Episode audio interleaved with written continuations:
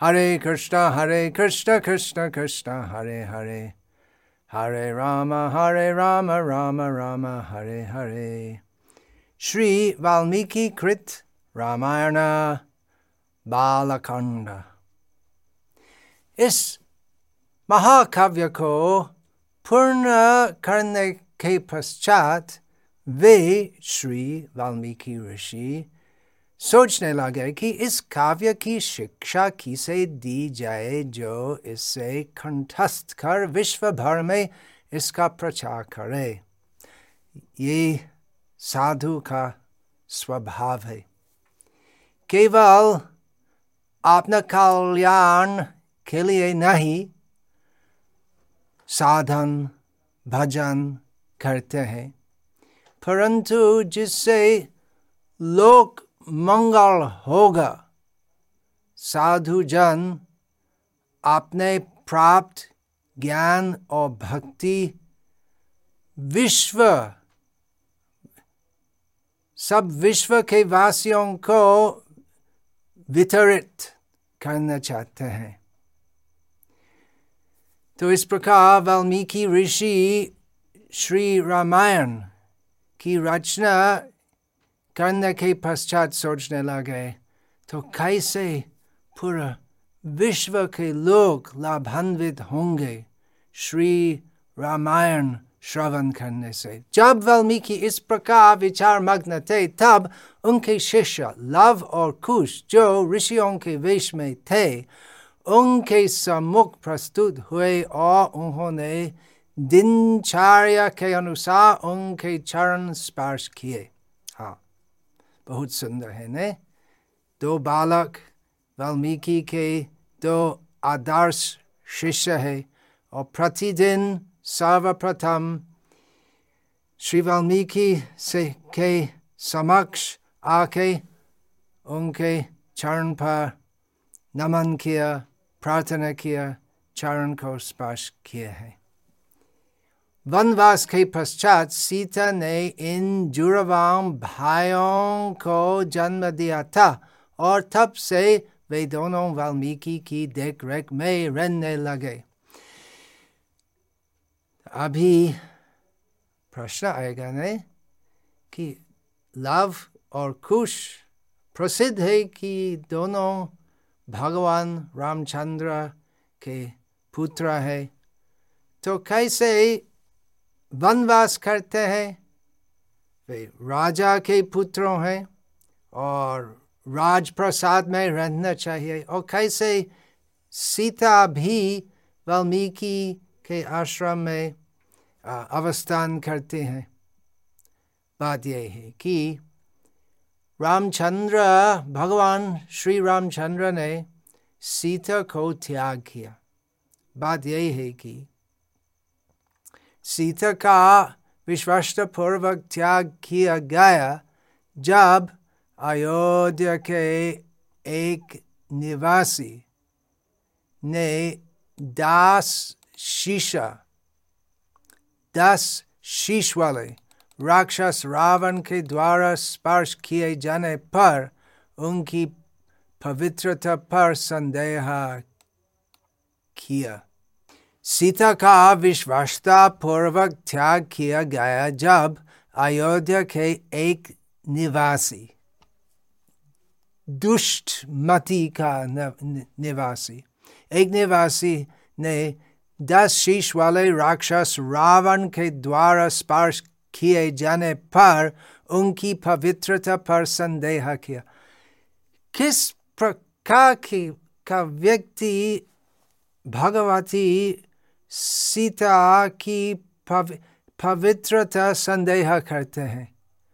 ऐसे व्यक्ति राक्षस रावण से और भी नीचे ऐसे लोग हैं। अभी तक समाज में ऐसे लोग हैं, राम भगवान जी की निंदा करते हैं, भगवती सीता की निंदा करते हैं। केवल उस समय नहीं, आज तक समाज में ऐसे लोग हैं, राक्षस प्रवृत्ति के लोग हैं जो सीता और राम की निंदा करते हैं। बहुत बड़ी दुख की बात है।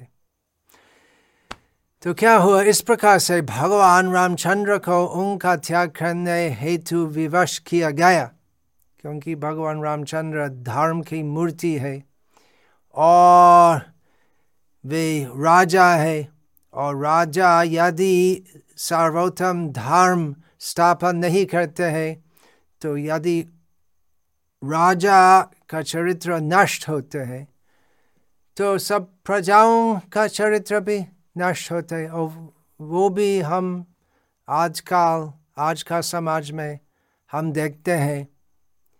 वास्तव में कुछ संदेह नहीं होने चाहिए भगवती सीता के बारे में, लेकिन क्योंकि एक दुष्ट प्रजा ऐसे का है, इसलिए जिससे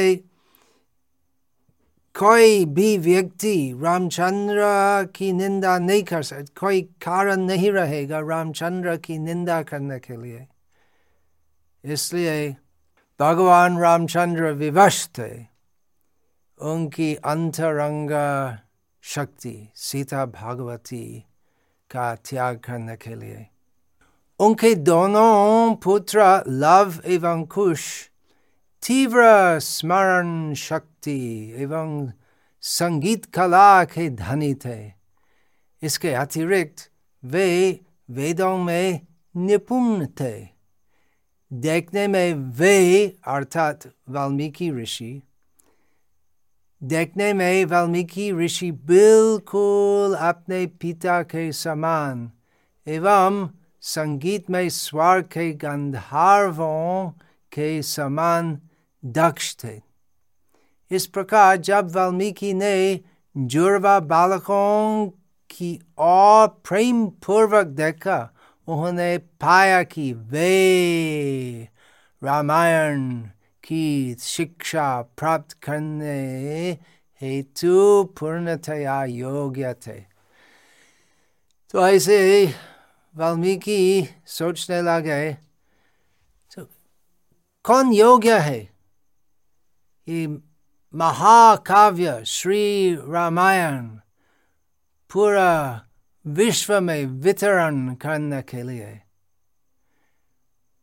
फिर सोचने लगे कि मेरे आश्रम में मेरे दो आदर्श बालक शिष्य लव और कुश, जो भगवान श्री राम के स्वयं पुत्रों हैं, वे सबसे योग्य है श्री रामायण काव्य का प्रचार करने के लिए। तत्पश्चात वाल्मीकि लव एवं कुश को ध्यान पूर्वक संपूर्ण रामायण का अध्ययन करवाने लगे। उन जुड़वांग भाइयों ने संपूर्ण रामायण कंठस्थ कर ली। वाल्मीकि की शिक्षाओं का पालन करते हुए उन्होंने भगवान रामचंद्र की अद्भुत लीलाओं को महान मुनियों, विद्वान ब्राह्मणों एवं शुद्ध हृदय वाले अन्य धार्मिक व्यक्तियों को सुनाया।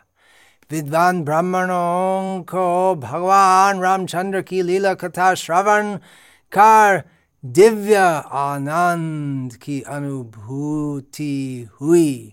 ब्राह्मणों ने लवकुश की प्रशंसा की और उन्हें बहुमूल्य उपहारों से पुरस्कृत किया। उस दिन से लव और कुश विश्व भर में भ्रमण करने लगे और महाकाव्य रामायण की कथा सुनाने लगे। इस प्रकार से भ्रमण करते हुए वे अंततः अयोध्या पहुँचे। वहाँ भगवान रामचंद्र ने उन दोनों बालकों को नगर में ऋषियों के वेशभूष में विचरण करते हुए देखा। अपनी दिव्य लीलाओं का उनके द्वारा सुंदर ढंग से वर्णन किए जाने की प्रशंसा सुनकर भगवान राम ने प्रसन्न होकर उन्हें अपने महल में रामायण की कथा सुनाने के लिए आमंत्रित किया। यद्यपि वे उनके पुत्र थे, तथापि उन्होंने उन दोनों को नहीं पहचाना। क्या हुआ? लव और कुश पूरे देश में भ्रमण किया और सब नगर, सब ग्राम में श्री राम की कथा सब गांववासी, सब नगरवासी को सुनाए। और इस प्रकार धीरे धीरे अयोध्या तक पहुँचे। अयोध्या में सब रास्ते में श्री राम की कथा कीर्तन किया है और सब अयोध्यावासी वो सब कथा सुनने से बहुत प्रसन्न थे। भगवान राम अपना राजप्रसाद से वे दो बालक ऋषि को देखा और उनके मंत्री ब्राह्मणों से सुने कि किस प्रकार वे दो बालक ऋषि कितने सुंदर ढंग से रामचंद्र भगवान आपकी लीलाओं की कथा सुनाते हैं। तो इस प्रकार रामचंद्र भगवान भी उत्साही थे।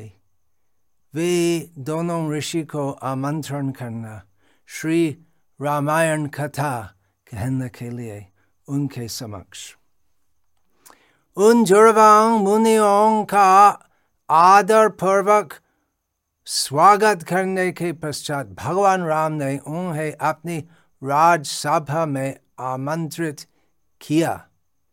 भगवान राम ने देखा कि यद्यपि ये बालक तपस्वी ब्राह्मणों के वेश में थे, तथापि उनका रूप क्षत्रियों के जैसा था। अभी तक रामचंद्र भगवान ज्ञात नहीं है कि वे दोनों मेरे दो पुत्र हैं। रामचंद्र भगवान अभी सर्वप्रथम उनके स्वयं के दो पुत्र देखते हैं, लेकिन अभी तक पहचान नहीं किया कि ये दोनों मेरे पुत्रों हैं। देखते हैं दोनों ऋषि का वेश में है, परंतु उनका रूप बलवान है, क्षत्रियों जैसे है। राम ने अपने भ्राताओं भरत, लक्ष्मण एवं शत्रुघ्न से कहा, हे रघुवंशियों में श्रेष्ठ, इस सुंदर कथा का श्रवण करो। यद्यपि ये दोनों गायक तपस्वियों की भांति देखते हैं, तथापि उनके लक्षण महान शासकों के हैं। इस कथा को सुनो, क्योंकि यह साहित्यिक सौंदर्य से भरपूर है एवं सभी के चित्त को आकर्षित करने वाली है। इसलिए भगवान रामचंद्र धरतल में, भौतिक जगत में अवतार लेते हैं,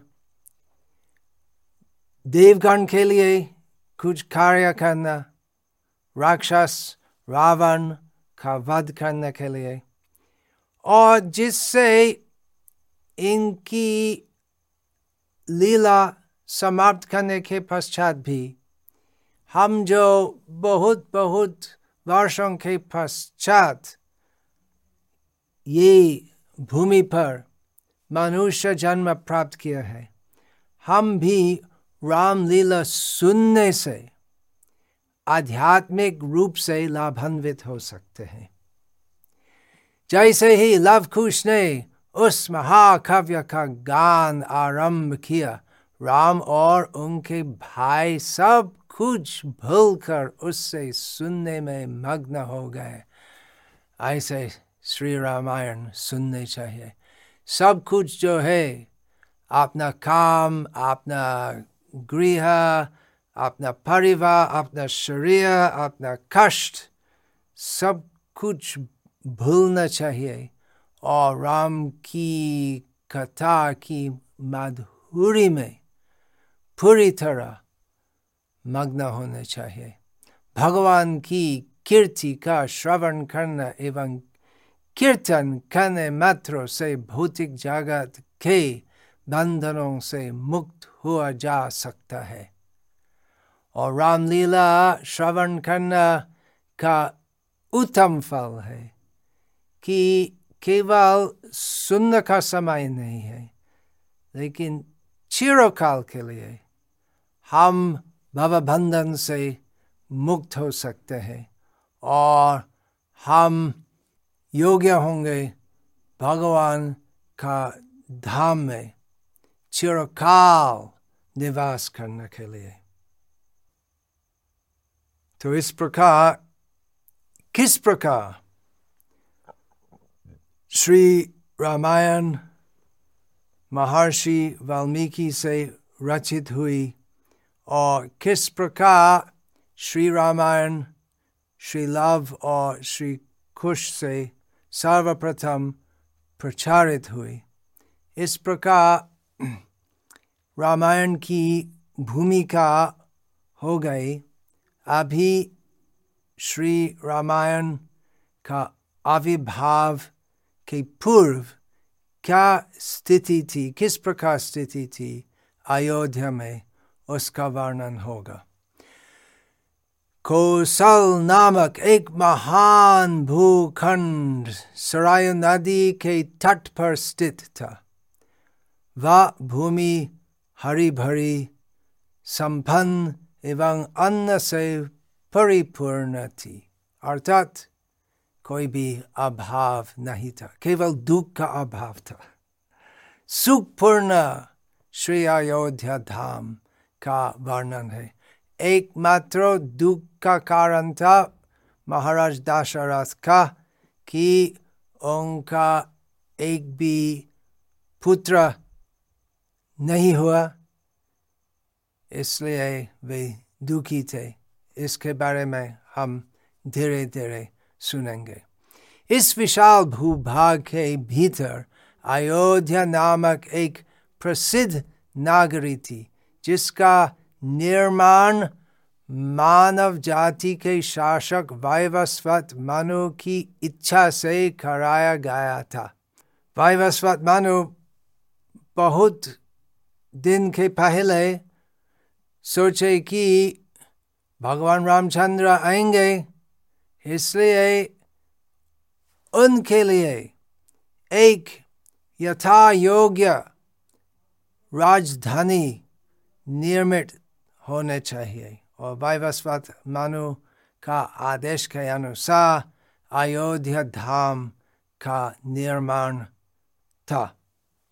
यह भव्य नगर छियानवे मील लंबा एवं चौबीस मील चौड़ा था। इस नगरी का विस्तार क्रमानुसार किया हुआ था और इसके सुंदर सीधे मार्ग मत वाले हाथियों की सूंड से छीर के गए सुगंधित जल से सुवासित होते थे। प्रतिदिन स्वर्ग से अप्सरे अपने सुंदर विमानों में बैठकर वहाँ भ्रमण करती एवं पुष्पों की वर्षा करती। आजकल इस प्रकार का शहर नहीं देखते हैं। कितने बड़े बड़े प्रसिद्ध नगर है पृथ्वी पर, New York, new Delhi, Los Angeles, London. तत्कालीन अयोध्या धाम की स्थिति और लंदन इत्यादि वर्तमान काल के शहरों ओह और बहुत बहुत बहुत बहुत अच्छी थी। इतना ज़्यादा अच्छी थी कि तत्कालीन अयोध्या धाम का वर्णन सुनने से आजकल के नास्तिक लोग विश्वास नहीं करते हैं कि ऐसे सुंदर भव्य नगरी थी। हम जो भगवान श्री राम और भगवान श्री राम के भक्तों की कृपा से विश्वासी है। हम पूरा विश्वास करते हैं कि भगवान राम अपने धाम में रहते थे और इस प्रकार पूर्ण ऐश्वर्य में रहते थे। अयोध्या के धनुशाखा द्वारपथ संगमर्मा से निर्मित थे तथा द्वारों पर स्वर्ण एवं रजत की नक्काशी की गई थी तथा बहुमूल्य रत्न जड़े थे। शत्रुओं को दूर भगाने में सक्षम तोप और प्रक्षेपास्त्र नागा की दीवारों की सुरक्षा करते थे। ऐसा भगवान का धाम पृथ्वी पर उपस्थित है, परंतु पृथ्वी भौतिक जगत में है। भौतिक जगत में बहुत है राक्षस असुर जो भगवान और सब सत लोग के शत्रु है।